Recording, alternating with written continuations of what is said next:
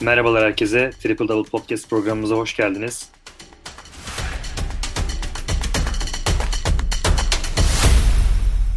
Merhaba Mustafa. Merhaba Ahmet. Bu bölümde konferans finallerine çıkan takımlardan e, biri olan Atlanta Hawks'u konuşacağız. Ve ufak bir sezon değerlendirmesi yapacağız Atlanta Hawks hakkında. E, Doğu finallerinde Milwaukee Bucks karşısındalar şu an. Kadrolarına baktığımızda tanıdığımız isimler var. Eskiden Fenerbahçe'de oynayan e, Bogdan Bogdanovic'ten tutun Clint Capela'ya kadar çok önemli arkadaşlar da var sayabileceğimiz. Bunların haricinde Trae Young, Kevin Herter gibi, Danilo Gallinari gibi yetenekli ve veteran bir isim de kadroda. Ee, nasıl bir sezon geçirdi sence bu sene Atlanta Hawks? Mustafa ufak bir sezon değerlendirmesi yapalım istersen. Ya Atlanta Hawks'ın sezonunu ikiye ayırmak gerekirse Nate McMillan öncesi Lloyd Pierce dönemi ve e, Lloyd Pierce'ın kovulmasından sonraki Nate McMillan dönemi. Yeniden yapılanma süreciyle beraber son 4 yılda ilk 10'dan 4-5 oyuncu seçmiş bir takımdan bahsediyoruz Atlanta Hawks ilgili.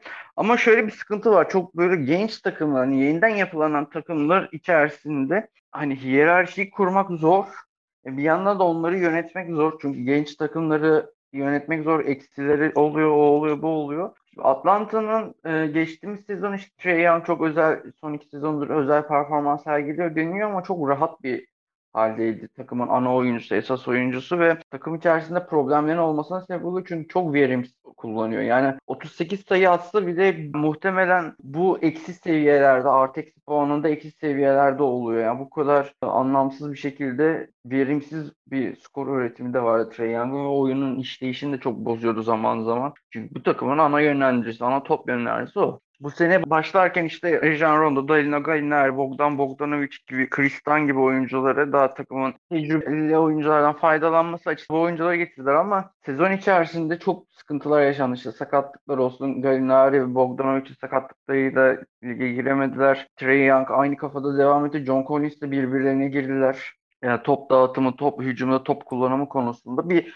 disiplinsizlik hakim bir takımda. Kör topal ilerliyorlardı bireysel performansla beraber. İyice Trey Young'ın ayarları bozulmaya başladı. Çünkü takım arkadaşları problem yaşıyor. Koç ona güveniyor, şey yapıyor. Franchise ona güveniyor. Franchise yüzü olarak görülüyor. Yardımcı koç Nate McMillan geçtiğimiz sezon Indiana'daydı. Oradan ayrıldı. Uzun yıllardır da çok önemli normal sezon takımları oynatmış bir koç. Kendisi savunma konusunda çok uzman bir koçtur. Bu takıma e, şey getirdi. Bayağı disiplin, oyun içerisinde takım olmayı öğretti. Trey Young'ın aslında biraz dizginledi diyebiliriz değil mi? Hem Trey Young'ın dizginledi kulağını çekti hem bir yandan da ona yardımcı olsun diye Bogdanovic'i görevlendirmesiyle evet. beraber oyunun şematiğiyle oturdu Atlanta'nın. Atlanta ile ilgili bir de çaylak oyuncular çok olmasından dolayı iyi kontratlar verebilen bir takım haline geldi. O yüzden Bogdanovic, Gallinari gibi oyuncular önemli kontratlar aldılar bu takımdan. Keza Lou Williams'ı takasla gelmesine rağmen bence bayağı takım için önemli bir parça haline geldi. Hal böyle olunca Atlanta'nın ilerleyişinde şaşırtıcı olmadı. Normal sezonu yani son dönemi için iyi bir şekilde tamamladılar. Ee, New York'la karşılaştılar e, konferans çeyrek finalinde. New York çok iyi oynayarak yendiler. Yani her maçta özel performans sergileyerek kazandılar. Çok da güzel bir gerilimi olan bir seriydi. Ayrıca 90'lar basketboluna böyle bir göz kırparcasında bir şekilde bir atmosferde oynandı. Yarı finalde Philadelphia'nın hatalarından çok iyi faydalandı. Normalde kağıt üzerinde Philadelphia öndeyken Atlanta Hawks özellikle ilk maçla beraber ritim tempo bulduğu anlarda Philadelphia'nın belini çok büktü. 28 sayılardan geri geldiler. 18 sayılık gibi bir maçın neredeyse kopma noktasına gelen anlarda hep birkaç oyuncu grubunun özel performansıyla beraber şeyi çevirdiler. O seride ee, çok da yalnız kalan bir Joel Embiid gördük aslında. Yani bahsettiğin gibi burada gerçekten hani Kevin Horter gibi, Bogdanovic gibi yardımcı oyuncular çok oldu Atlanta Hawks'ta ama tabii. orada Joel Embiid biraz yalnız kaldı ve o seride Atlanta Hawks'un 4-3 üstünlüğüyle sona erdi. Evet evet yani orada biraz Philadelphia konuşursak da orada anlatırım detaylıca. Ben Simmons'ın takımın geometrisini bozup yani çok da kabul edilebilir bir şey değil artık yani bu kadar profesyonel bir seviyede değil mi? Yani evet yani bir de e, takımın üçüncü yıldızı diyebileceğimiz bir Tobias Harris'in de oyuna girmesinde, seriye girmesinde çok büyük negatif etki yarattı Ben Simmons. Çünkü oyunun geometrisini Philadelphia'nın saha içerisindeki dizilimini hem bozdu hem yanlış kararlara takımın ana yöneticisi olarak Atlanta'nın ekmeğine yağ sürdü. Atlanta'daki yapması gereken hatta zaman zaman Trey Young'u bile savunamadı. Yani çok büyük eksi yazdı bu durum. Atlanta'da çok akıllı oynayarak, ritim bularak. Çünkü bir yandan da dediğim gibi o kadro genişliğiyle beraber birisi çıkıyor. Bir maçta Lou Williams çıktı aldı, bir maçı Kevin Horter çıktı aldı. O şekilde kazanan konferans finalindeki şeyde de öyleydi. Yani kaybettikleri maçlarda ritim bulamadıkları zaman, giremedikleri zaman problem yaşıyorlar ve yani zaman zaman Trey Young'ın da hastalıkları nüksediyor. Yani çok gereksiz zorluyor. Yani orta mesafeye şey yapmaya çalışıyor. Pas araları deneyip o enteresan eleyopları attırıyor Kapele'ye ama yapamadığı zaman da daha çok zorluyor. 9'da 2 üçlü katmanın çok bir manası yok. Verimsiz atamadıktan sonra bu kadar denildikten sonra bu da takıma geçiş hücumu olarak geri dönüyor ve Atlanta'nın dönüş savunmasındaki sıkıntıları da ortaya çıkıyor. Bu seriyi kazanabilirler.